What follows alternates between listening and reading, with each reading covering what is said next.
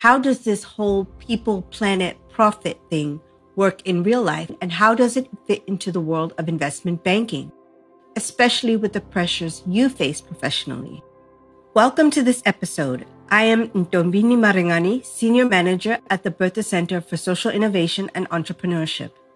In this episode, we'll be unpacking climate and environmental change and hopefully get to the bottom of how transformational and innovative thinking can shift the way we engage with this. The first climate change protest was held in 1970. ABC News presents Earth Day. An SOS for survival. Here in New York is Frank Reynolds. Good evening. On this Earth Day, millions of Americans in the communities which dot this map have taken the first step to survival. That's a long time ago. And although this has been a contentious issue, the penny finally seems to be dropping on a larger scale. We simply can't go on as we have before. The rather chilling announcement at the recent COP27 by the UN Secretary General Antonio Guterres that, quote, humanity is on a highway to climate hell, unquote, rings in our ears, and changing weather patterns and severe weather events are hopefully making us more honest. The UN Children's Agency UNICEF says Somalia could suffer rates of infant death unseen for half a century as warnings of a looming famine intensify the number of people now being affected by the worst drought in 40 years has more than doubled. A humanitarian challenge is emerging in Nigeria as the country experiences its worst floods in a decade. There are fears torrential rains could trigger another bout of floods in KwaZulu Natal. Just last month, deadly floods claimed over 400 lives. Several people had to be evacuated and many more have been displaced as a result. KZN disaster management teams are on high alert as the situation remains volatile volatile. The truth is, we no longer have the luxury of doing business as usual. Joining me now to discuss this further is Gina Ziervogel. Gina is an associate professor in the Department of Environmental and Geographical Science at the University of Cape Town and is an expert in climate change vulnerability and adaptation, urban governance, Southern African development, and participatory research. Gina also works with the African Climate and Development Initiative at UCT. Welcome, Gina. Thank you. Good to be here.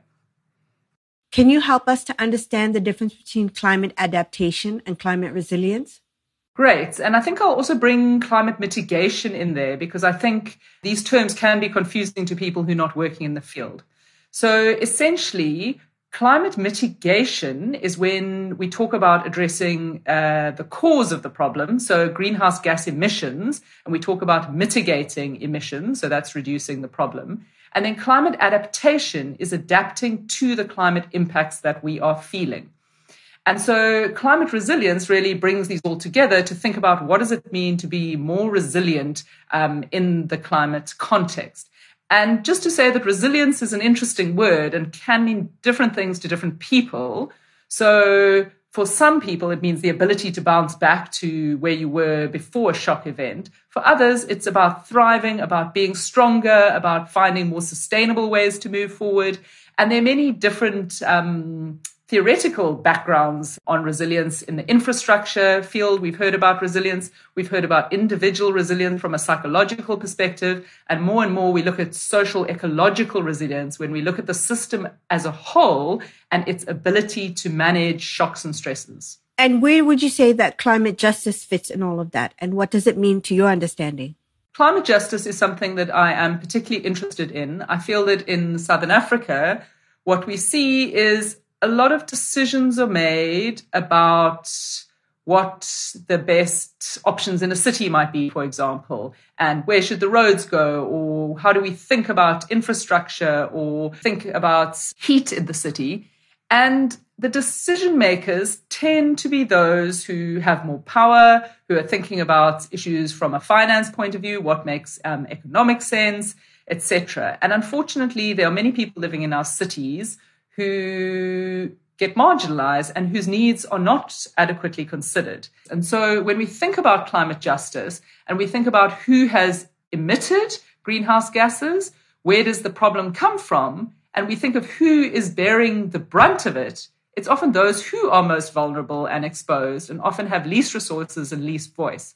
So for me, taking a climate justice lens means looking at that, considering it, and making an explicit effort to try and consider these diverse needs. Because one of the things we've got to realize is if we don't meet the needs of the poor, we actually are undermining the resilience of the whole system. And so I think it's wealthy households and wealthy individuals and companies that are starting to realize that they need to actually look after the whole system and not just themselves. I think that's really powerful what you just said because we often think about blanket approaches. We all need to be more mindful of recycling. We all need to be more mindful of fossil fuel usage, whether that's in a home environment as an energy source or it's Eskom um, on a on an industrial scale.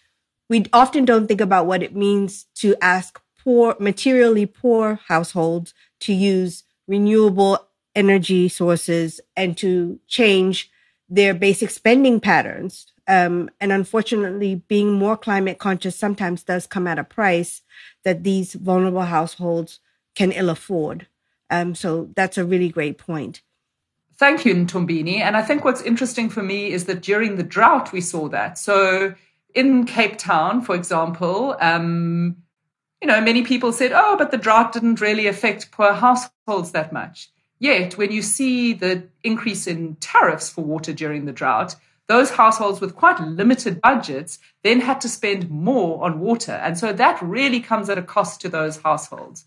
Equally, there would be households with 10 people living in them, for example. There might be four, six in the house, and another um, bunch of people in a backyard shack. And so that one water point means that all of those people are using that one water point. And so then that um, cost of water becomes much more expensive because they're going beyond the basic allowance and they're starting to pay more per unit of water. And I think sometimes these nuances are not well understood, and we've got to start understanding them to make sure that people in our city are able to uh, manage these increasing stresses. And something like a drought really does have increasing stress on poorer households. Many people's livelihoods got impacted by that if they couldn't run their small businesses, as did many large sector companies where they also had higher water costs. And so they also had to sometimes cut jobs, and that impacted on many poor households. So there are many um, impacts from some of these events that we only start to understand as these events unfold. We've just concluded COP27 on African soil, and the South African government has entered into an ambitious Just Energy Transition Partnership Investment Plan, or JET IP, valued at 8.5 billion US dollars. How do such big commitments impact the work of elevating the climate change agenda? It is important that there's money flowing towards this. And one of the big agreements at COP was around something we call loss and damage and actually putting money towards um, compensating countries and ensuring that they can address these issues. So as we start to see more of this climate change related money, we start to see more attention in this space. We start to see more players in this space. What I would argue is that there are many people who've been involved in these issues for a long time who understand the complexities. We have many new players who are trying to use this as a business opportunity. So I do think we need to carefully look at what's happening. However, I do think it's really important. There are many things that need to be done both on the adaptation and mitigation front. So, in terms of mitigation, we need to look at uh, cleaner energy. We need to think of more energy efficient ways of doing things. We need resources to ensure that this happens. What we're also seeing in South Africa is um, something called the just transition, moving away from coal fired plants, dirty energy towards cleaner options. And what South Africa is really trying to do very consciously is ensure that many of those livelihoods are not lost, that this transition is just and fair. And myself, working strongly in the adaptation space, I'm very excited to see that there's been a big focus on thinking about what this also means for adaptation. What does it mean for us to transition towards more just adaptation, meeting the basic development needs as well as climate impacts? And I think that's one of the lessons I've learned over the years. If one can enter into a conversation and find mutual ground where people really have something that they want to address, whether it's housing delivery, basic service delivery, whether it's more efficient systems. And you find that starting point and then look at the climate component. And also to access that funding at every at every rung of the economic ladder, not just at an industrial scale, but also at a community scale where small businesses live and breathe. What do we need to consider when we think about the private sector and climate adaptation on the continent? So I think this is important because the private sector really has an important role to play. And I was at an interesting talk recently where somebody quite senior from Arup was speaking. Uh, they're a big engineering consultancy. And she was saying that actually, if you look at the money spent on climate finance, it's quite limited compared to what is being spent in African cities given the growth rate. We're seeing African cities grow at a very fast rate. And so a lot of infrastructure is being built, a lot of um, people are moving into these areas, a lot of new economic opportunities. And so actually, the private sector that is supporting that, if they are thinking in a more climate resilient manner, that is going to go a long way, both towards reducing emissions and ensuring that the built environment that we are developing is well adapted to climate risks. But to do that, we need to understand what the climate risks are. We need to engage with the climate science sector. And it's a quite tricky challenge to make sure that the climate science is accessible and relevant to decision makers. So we talk about climate services as a growing area where there are ways that these products can be made more accessible. And I think the private sector has to carefully integrate that in their planning, um, both in terms of thinking long term, but then also in the infrastructure and making sure it is robust and well adapted to climate change. The other thing I think the private sector um, is looking at is around water resources in cities. So I've been involved in some work with the World Resources Institute, who's trying to help actors across Africa think about what it means to have water resilient cities. And we know that local governments are a really important player when it comes to water, but the private sector is as well. And in many cities, there are opportunities for ensuring that water is more accessible, affordable, and available. But if we do it in a collaborative way with the private sector and local government and communities, I believe we can find more sustainable options than just allowing the private sector to go off on their own. So there do need to be incentives, and I think different cities need to work out what works for them. Can you tell us a bit more about climate services? So essentially, I've been working with climate scientists for a while, and one of the things that climate scientists do is they look at uh, climate change scenarios, future projections about what we might expect the rainfall or the temperatures to be in a certain area. And these downscaled models, because we have these GCMs, which are global climate models, are at quite a large scale. And we want to be able to have more locally relevant um, information. So we need to downscale them to get them to um, a scale that makes sense. But taking a climate change projection of what temperature will be in 30 years' time is quite hard for a decision maker to know how to use. And so it means that climate scientists need to work quite closely and quite carefully with decision makers in various fields to understand what decisions they're making, what information is relevant to them, what products they could use. And it needs to be a collaborative, iterative cycle to produce um, information that actually can be integrated into decisions. And I think we've made a lot of progress recently um, where there are a lot of decisions that are now considering um, future rainfall, sea level rise, changing temperatures, change in winds, and what that means for specific decisions in a specific context. What opportunities are there for the private sector to apply its expertise to the sustainability challenge? One of the things that I feel is the private sector is pretty agile. It's very responsive. And um, I work quite a lot with local government, and sometimes it's hard for local government to change. And so during the Cape Town drought, what we saw was incredible innovation from the private sector. And I think we need to be trialing and experimenting, and the private sector is really good at doing that. So I think they have the potential to be leaders there. The other thing I think we really need to focus on is partnerships. And historically, for example, water, the city government might have been able to provide water and we could have turned on our taps.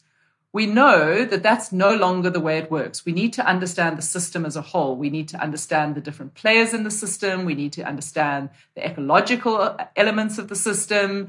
And that requires partnership, bringing different actors together to understand their needs, to understand their skills, their contributions, and where we can find common ground. Because where we can find common ground, we can work together. And if the private sector can find areas where they can actually put in some resources, skills, and help build a more sustainable environment, that's to the benefit of the private sector and to the environment and broader society. So, what are those entry points and how can we do that? And there needs to be a lot more focus on that, I think, um, because that's where some of the future innovation lies.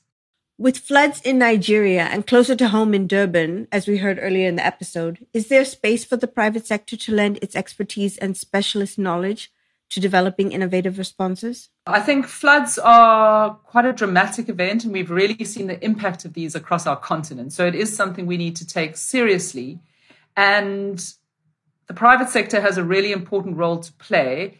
We saw in Durban, the private sector was significantly impacted. A lot of chains of businesses were interrupted, services were interrupted. And there was a really lovely case study in Durban where a group of diverse actors had been working together over the past few years. The private sector, the public sector, NGOs, and low income residents living on the banks of rivers that had worked hard in a number of ways. Importantly, they'd really considered carefully the ecological infrastructure that we talk about. So, what is happening in the ecosystem? How do we remove alien vegetation? How do we ensure that there are buffer zones that can absorb some of the flood impact? And so, if the business sector is thinking about this, they can then ensure that their businesses are less impacted. Um, and so, it's really through understanding what some of these opportunities might be to collaborate that we can reduce these extreme impacts. South Africa stands out on the continent due to the size of its economy and its infrastructure.